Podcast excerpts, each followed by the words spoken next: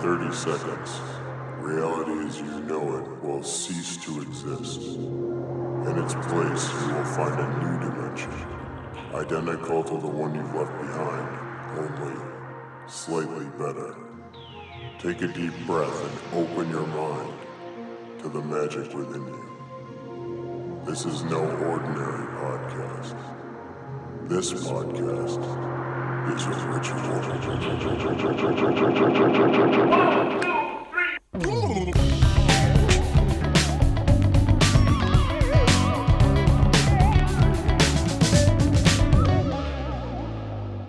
In the film Weekend at Bernie's 2, a voodoo queen named Mobu raises the deceased Bernie with black magic and a boombox.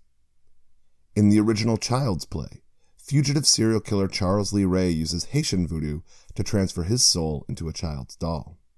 James Bond, in his 1973 outing Live and Let Die, saves a sexy tarot reader from being sacrificed by the villainous voodoo priest Baron Samedi. In Hollywood, voodoo is the epitome of black magic, both in the sense of being evil and obsessed with death, and in its practice by African American and Afro Caribbean people. Zombies, bones, pinprick dolls, and blank eyed trances, voodoo gets typecast as primitive, pagan, and profane.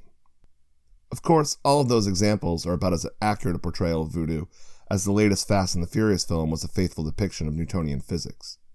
Voodoo sits at the crossroads of race, sex, colonization, and the occult, which makes its clumsy appearances in pop culture frequently problematic, and its actual practice a deeper exploration of those same intersections, tracing initiatory lineages and complex mythologies across continental divides. Our guest today, Lilith Dorsey, has been doing voodoo for herself and clients since 1991. She is the editor publisher of Oshun African Magic Quarterly, filmmaker of the experimental documentary Bodies of Water Voodoo Identity and Transformation, and author of Voodoo and Afro Caribbean Paganism and the African American Ritual Cookbook. She studied under New Orleans voodoo priestess Miriam Chamani and holds numerous initiations in Haitian voodoo, New Orleans voodoo, and Santeria. In other words, her gree bag is kicking and she knows a thing or two about how to do voodoo. Hello, Lilith. Welcome to Ritual Space. Hello, thank you for having me. It's my pleasure. What's our magic word going to be? Our magic word is going to be Ashe. It can mean so be it. It's a universal life force and energy that we have in voodoo, so it's Ashe. Ashe. Yeah. So one, two, three. Ashe. Ashe. Ooh, I like that. That is. A, I felt that when I said it.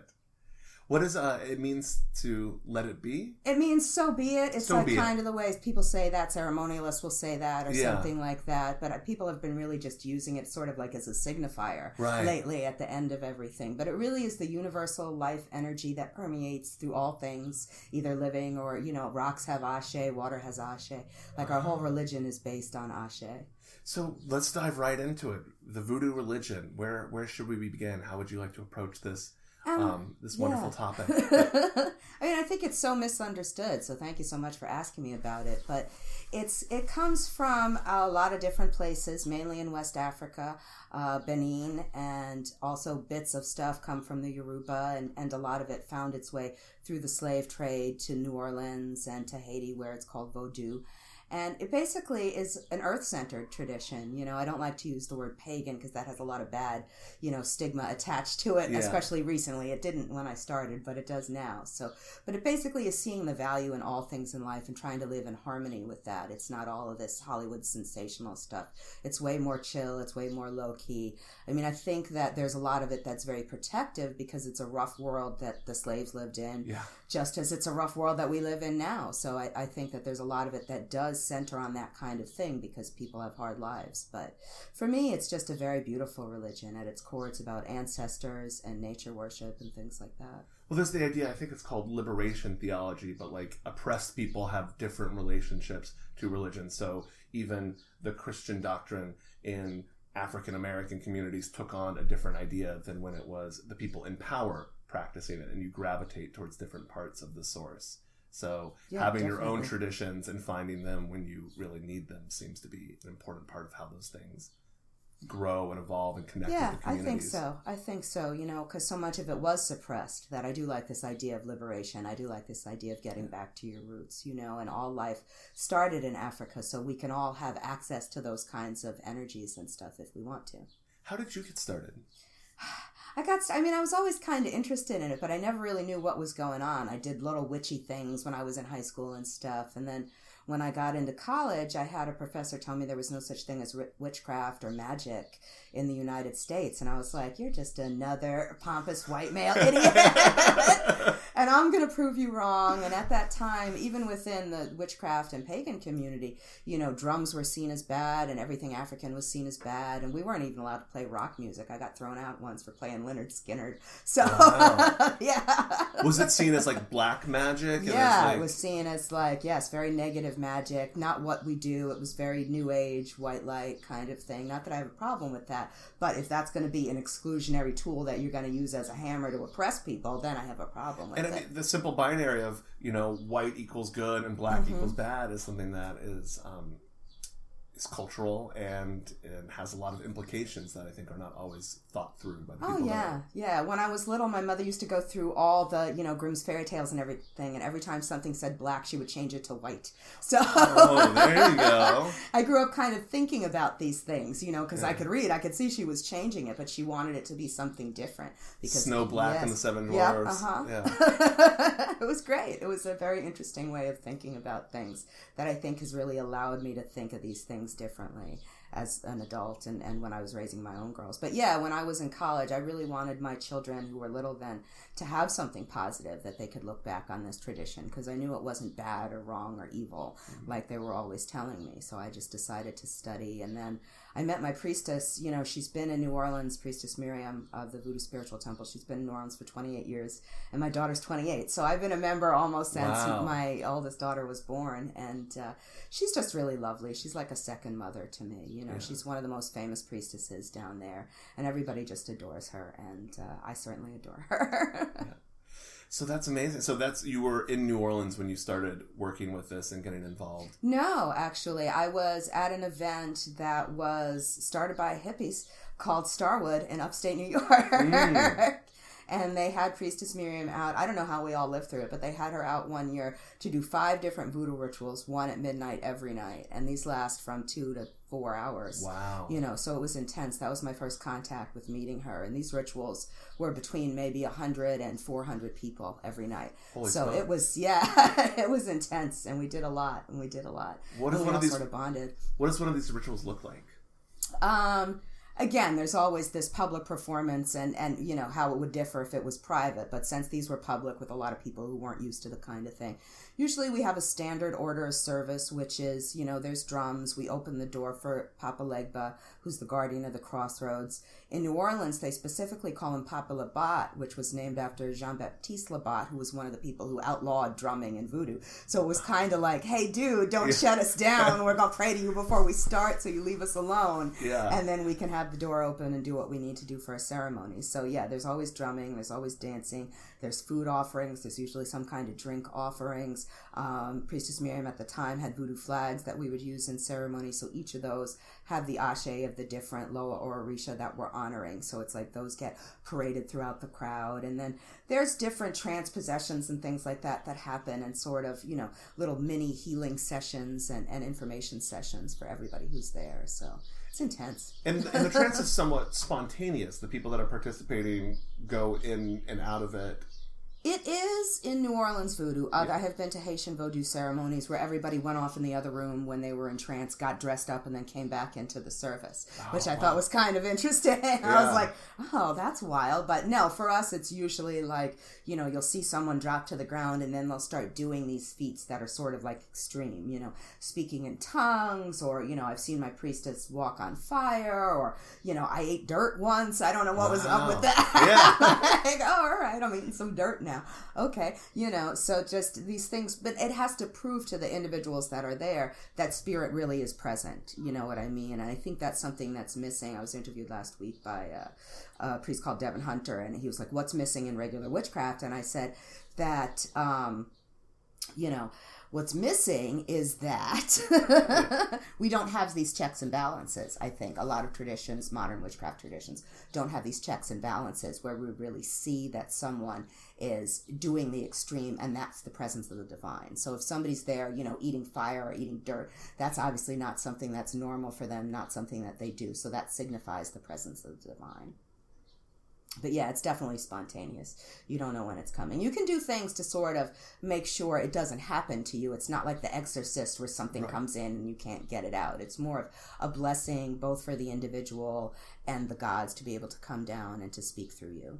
It sounds like the kind of thing where you're you're creating the environment that supports this happening and the people that have opened themselves up and are ready for it and can go into that and the, the whole environment is conducive to it yeah it's supposed to you know i mean if you go to a, a ceremony in like uh, you know one of the other african traditional religions like santa or, or whatnot and you don't have initiations and they think you're getting possessed they'll remove you from the space because basically it's like they don't know what's in there yeah. you know I mean? yeah. you're just like an empty vessel being filled up with you know it could be the homeless guy from down the street who died last week or it could be this you know so if you haven't had the proper initiations they sort of steer you away from that well it's like if i'm having a house party and we've got the music playing and my friends are starting to like dance and make out on the dance floor. I'm like, that's great. The party's conducive to that. But then if there's a homeless guy that wandered up on the street that's starting to dance really hard, I'm like, I, I, I don't, yep. I don't know you, bud. Like, yeah, definitely. You know, you can yeah. you can have a drink and sit on the, the corner, but like, stop doing the worm on my dance floor, please. Yeah, that's it. That's it. Because you don't know what's going to happen. You know what I mean? And it's the same thing with the spirit world. You don't know who's going to come in or what unless somebody's been trained. So, yeah. but in New Orleans, we have things that are a little bit looser. It doesn't happen all the time, but when it does happen, it's usually pretty extreme. And there's things that we do to help, you know, care for that person and take care of the person and things like that. You know, blessings and food, and you give them the things that they like. You know, because if somebody shows up and they're expecting this kind of alcohol or this kind of food, and you don't have it, then they're going to get angry and now yeah. everybody's in trouble. right. So that's why it's good to have that kind of family unit where people can work together and know what's happening. It, it really, yeah, it, like when I say party, I, I mean it in a very spiritual way because I think that that's kind of the idea is like festivals and parties and rituals and times for the community to come together and mix socially with the other divinities that are part of that community on the other side of the fence. And it, it feels like a lot of times in contemporary culture, we have all of the the fireworks, we just don't have the direction to put them in. you're going to get a bunch of people together with music and drugs and alcohol, but there's no. Um, people have lost some of the techniques for how do you reach across and how do you do that respectfully and invite those other elements to um, partake.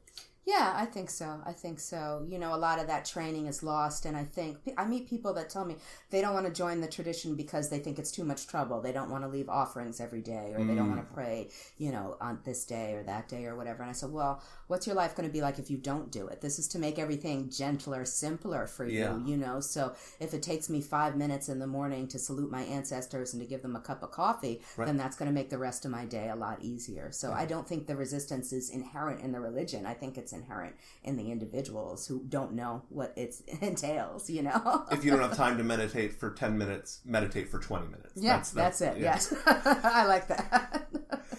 well, let's talk for a moment about some of the cosmology. Can you give me a little bit about the worldview um, of the voodoo religion and the different uh, deities and, and characters that play a role in it? Sure, it all changes because, you know, unlike Christianity, there's no one main book. Not that Christianity has one main book, but it kind of has one main book. Right. it has a bunch of versions. It has a defined canon. Yes. Yeah.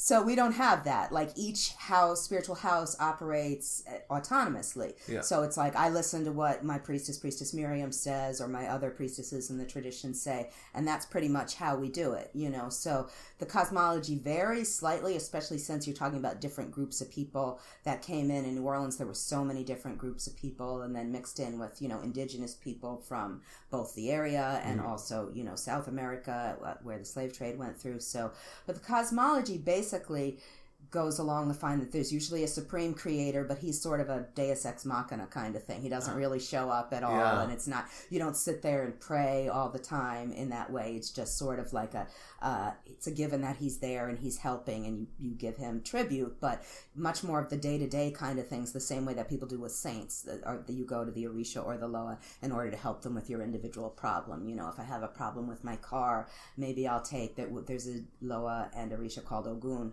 who's for you know all kinds of things that are metal. He's also uh, medicine and stuff like that. So if you have a car problem, there's a spell you do where you take a, a piece of meat, like a really good steak, and you rub it on your tires, and then you leave that at the train tracks, and that Yeah. helps get whatever kinds of you know negative energy off your car, and hopefully you get to your destination. You know, I had one car though where I was going through so many steaks, I was like, I got to give this car away because it's too much trouble for me to be praying every time I get in it. I can't handle it. Yeah, the maintenance Yeah, yeah. costs and the meat costs are added up. hmm definitely, definitely. But yeah, it's definitely served me well too. You know, because again, cars, it's one of those things like a crapshoot. Could be fifty dollars to fix, could be five hundred. You never know going in there. So I always found myself needing prayers. I always had these janky cars and stuff when I drove.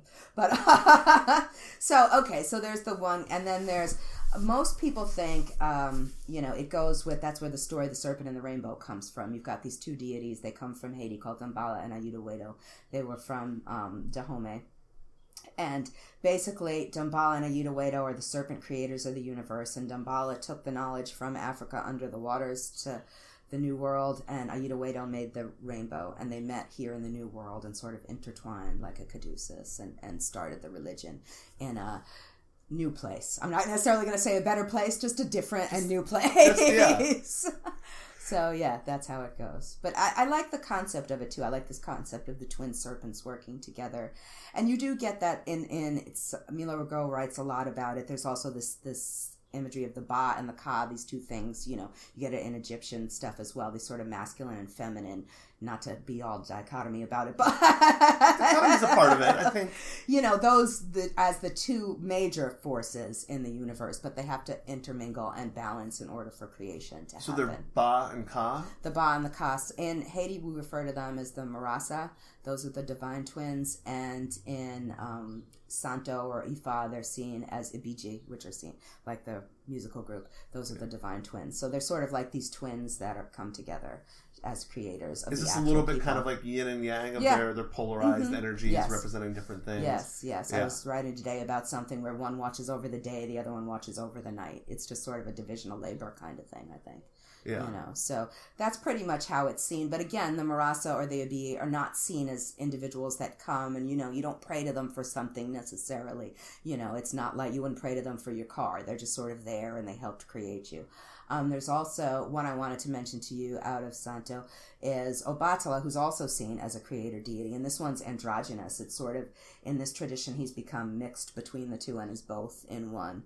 And he's one of the only ones that doesn't take alcohol, but a lot of people say he does smoke marijuana, which I always thought was great. I was like, he's just this old wise guy with like a beard who wears white robes and smokes weed all the time.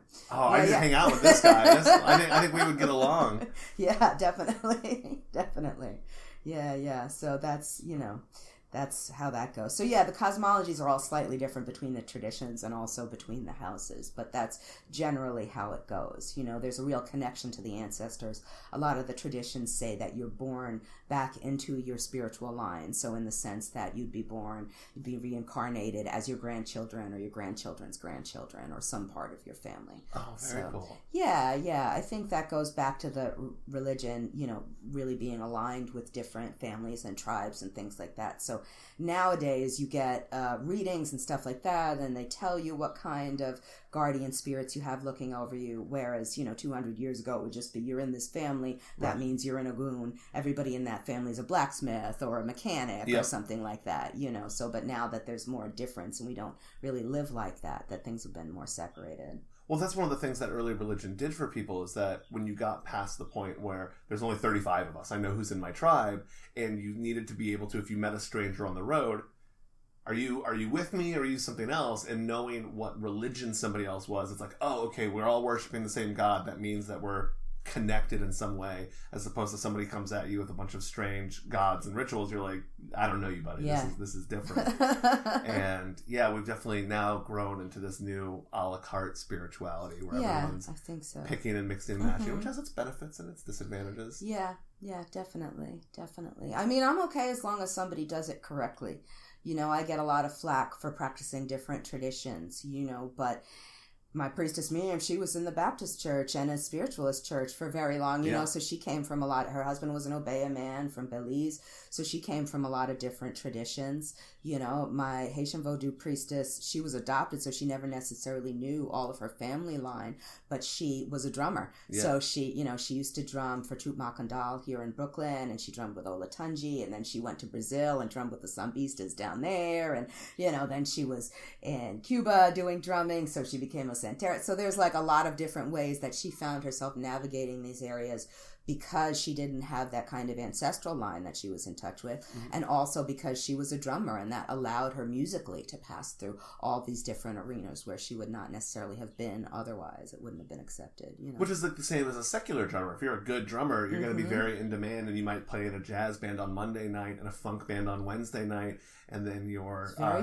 drumming for a ballet class on on Fridays. Yeah, And very true. You're moving through different worlds because Mhm. some of those things are universally desired: the rhythm and the uh, Right. access it presents. Yeah, and I think that the talent and the ability to, you know, we're really big in all these traditions on like reproducing things exactly. Some traditions even have parrots that will do the ritual calls because Yeah. they say the parrots can do the calls without thinking about, oh my gosh, I didn't pay the gas bill, or oh my Oh, gosh, like I gotta call this person, and you know, so all those little human things that go on in the back of your mind, they get animals to do it, or the parrots in this case. So it just has that kind of purity. So I think that you know, if you're a really good drummer and you can reproduce those sounds and those rhythms technically, then you're invaluable and you can go wherever you want to go. You know. I'm so I, like I'm, I'm speechless right now. I'm so into this idea of having the parrot doing, doing the ritual calls. I'm gonna have to get get working on that for a future wizard event. Yeah, yeah, I like that. That would be great. I think I think my partner is going to be upset when I bring home like a African gray parrot to live in Yeah. her apartment. yeah, yeah. Well, maybe you can rent one. Who knows? Yeah. Uh, so with with voodoo being so widely spread through pop culture, both in a lot of ways very twisted and not the best presentation, I'm curious if you have any favorite representations of of voodoo and culture, or ones that get brought up a lot that really get under your skin. My priest cracks me up. He's so funny. Priest Louis Martinié. He uh, was the co-author of the Voodoo Spirit, uh, the Voodoo New Orleans Voodoo Tarot, and uh, he's written several other books. He runs Black Moon Publishing, Mm. but he used to do these workshops where people would raise their hand and they'd go, "Is it like Angel Heart?" And he would be like, "Yes, New Orleans food is just like Like Angel Angel- Heart." Is that with- and they'd believe it. That's with Mickey Rourke, right? Yeah, yeah, like Mickey Rourke and Lisa Bonet, and yeah, yeah. and I would just be like, "Wow, people are so gullible," but that's what they wanted to believe. You know Yeah. what I mean? That's what they want to see. This is this, and this is the only thing that they get. And I think that's what people don't realize that if they're making these media representations which are really crappy this could be the only thing about voodoo somebody sees all year you know so this is where they're going to form their ideas and their opinions and, and what they're going to take out into the rest of the world with them so that's why i think it's it's you know really kind of not nice to do that to distort it so much Yeah, and present it as yeah. something. Yeah. to make it like that you know all these things about it being so sexualized it's it's not really sexualized at all Yeah. you know I, I had a ritual once where i guess somebody'd seen a bunch of these movies and him and his two women decided to start having sex before i even began the ritual which um, i was like that's wonderful but that's really not part of my voodoo ritual you can Yeah. take that back to wherever you need to go and have fun Go to the that. Presbyterian Yes. church down the street and do that. Yeah, that's not what we do around here. know so i'm upset about that i mean but media representations i mean i really do like eve's bayou you know because i'm a media person and that was you know the first feature length official film um, by a black woman, Kasi Lemmons. So that's one of my, and everybody I know who is a very spiritual person who watches Eve's Bayou, they really say that she got it right the way she did it. And I think that's because she used more of an experimental treatment when she was talking about the spirituality, you know, Mm. and uh, there's a lot of images in there that are very evocative where you can sort of get out of your, you know, front brain, logical head and just sort of allow the experience to sort of wash over you. Now, getting out of the front brain of your head is something that you're familiar with as well, because you've done stuff about dance and trance and those things. Um, where did where did your experiences with that begin, and how have you pursued that as an interest? Well, I started out like even when I was a kid, I always wanted to, you know, be on Broadway. La la la, jazz hands. You can't see my jazz hands, but I'm making jazz hands. They're great jazz hands. but um, and I did. I actually did uh, sing and dance on Broadway with a couple of people that have Grammys now. So it's so funny to me to actually to have done that and now have them be famous musicians and have everybody following them. Where I'm, What were you? Yeah. What shows were you in? I was in a Godspell production with Eagle Eye Cherry and Monifah Carter, both of which who are very Yeah, big yeah. now. What Eagle Eye used to tell me he couldn't sing, which I thought was hilarious. I was like, "Wow, Yeah. okay, now you have a Grammy, and you told me you couldn't sing when we were thirteen, but whatever." so, um, I always really love this value of the show and the performance of everything, you know. So when my focus became spiritual, I think that just wanting to continue that and bring, you know, my theatricality and my dance and all of those things into the experience for people was really special. And then uh, about, I don't know, probably about 10, 12 years ago, I got the opportunity to choreograph and dance for jazz musician Dr. John.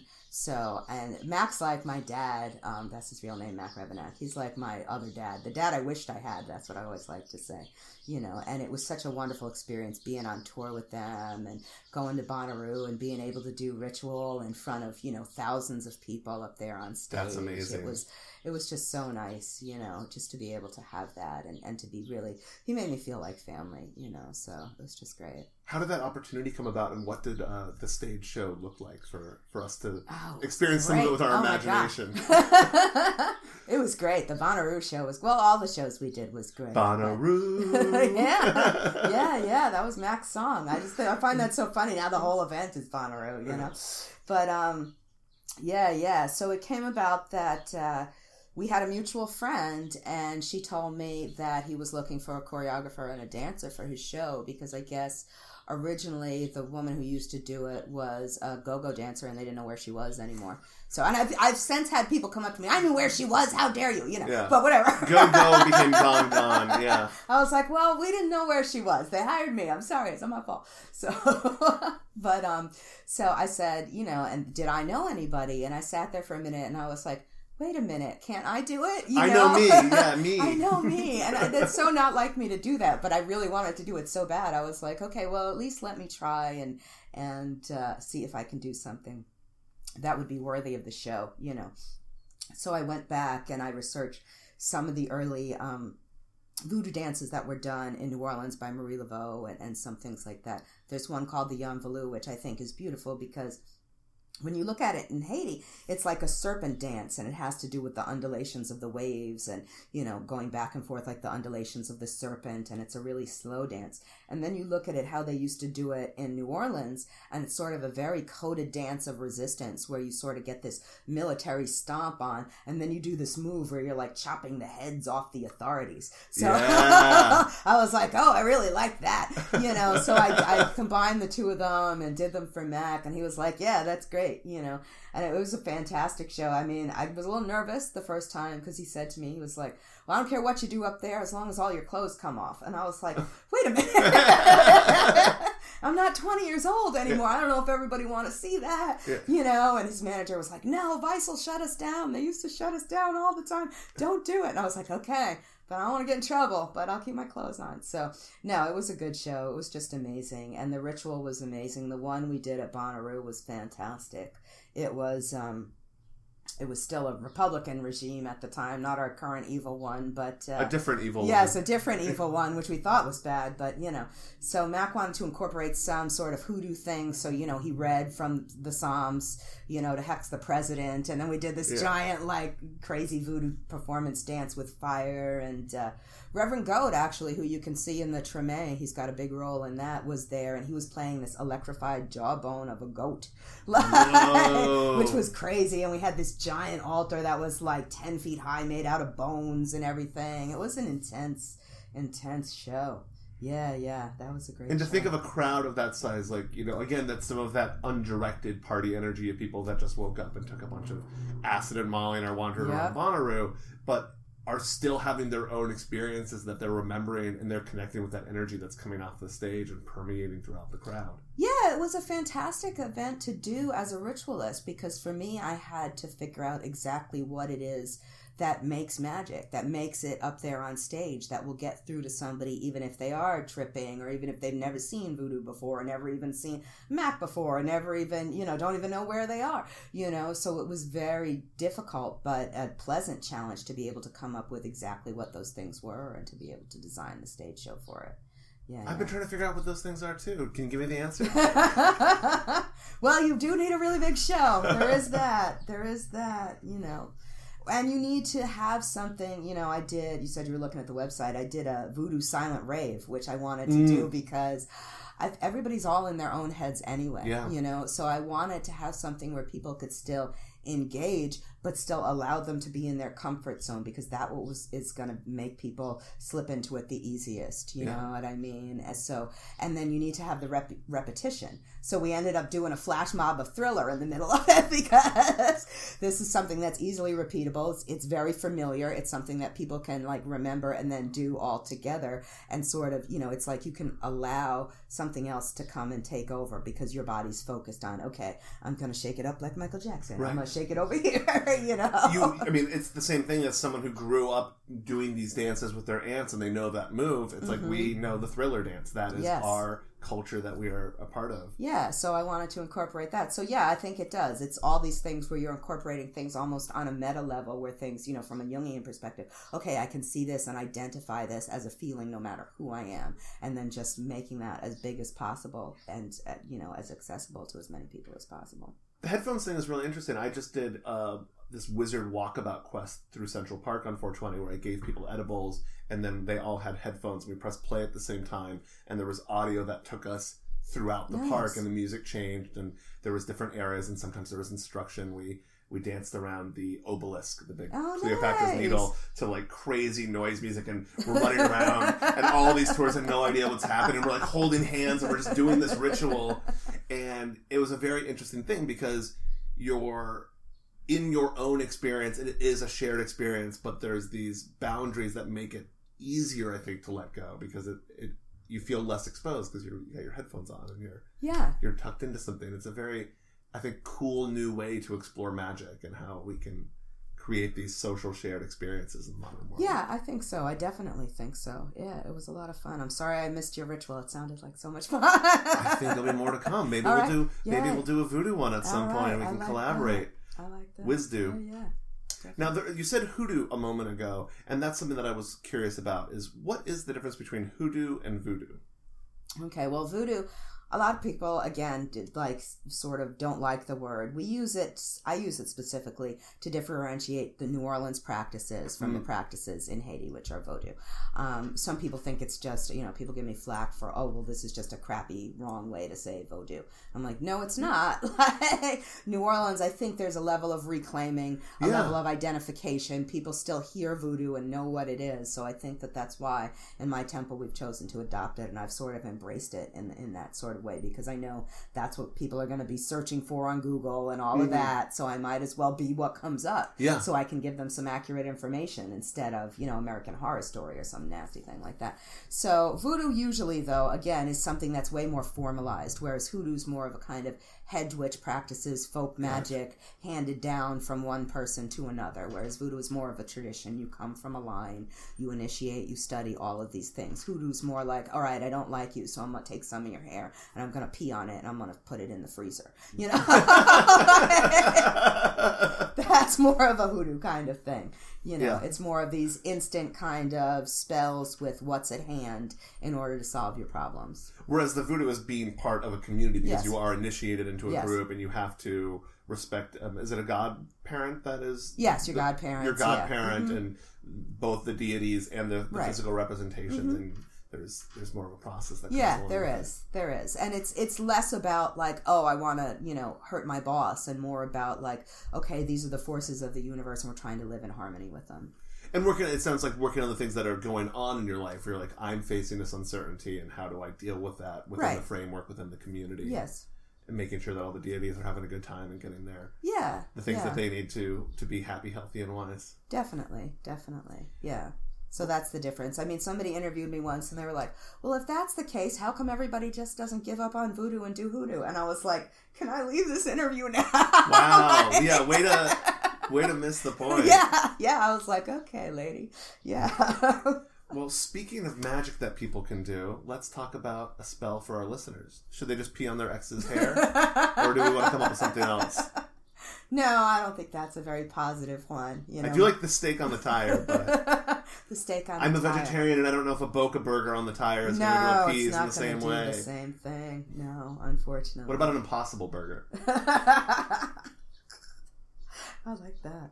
Well, we do use, I will say this for all the vegetarians out there, we use red palm oil in place of blood. Mm. So you can get it at the Botanica, you can get it at the Chinese food store. That's what they use instead of blood. But I just wanted to give something very simple that people could do. You know, people, I'm a city dweller, it's New York City, Brooklyn girl, all over.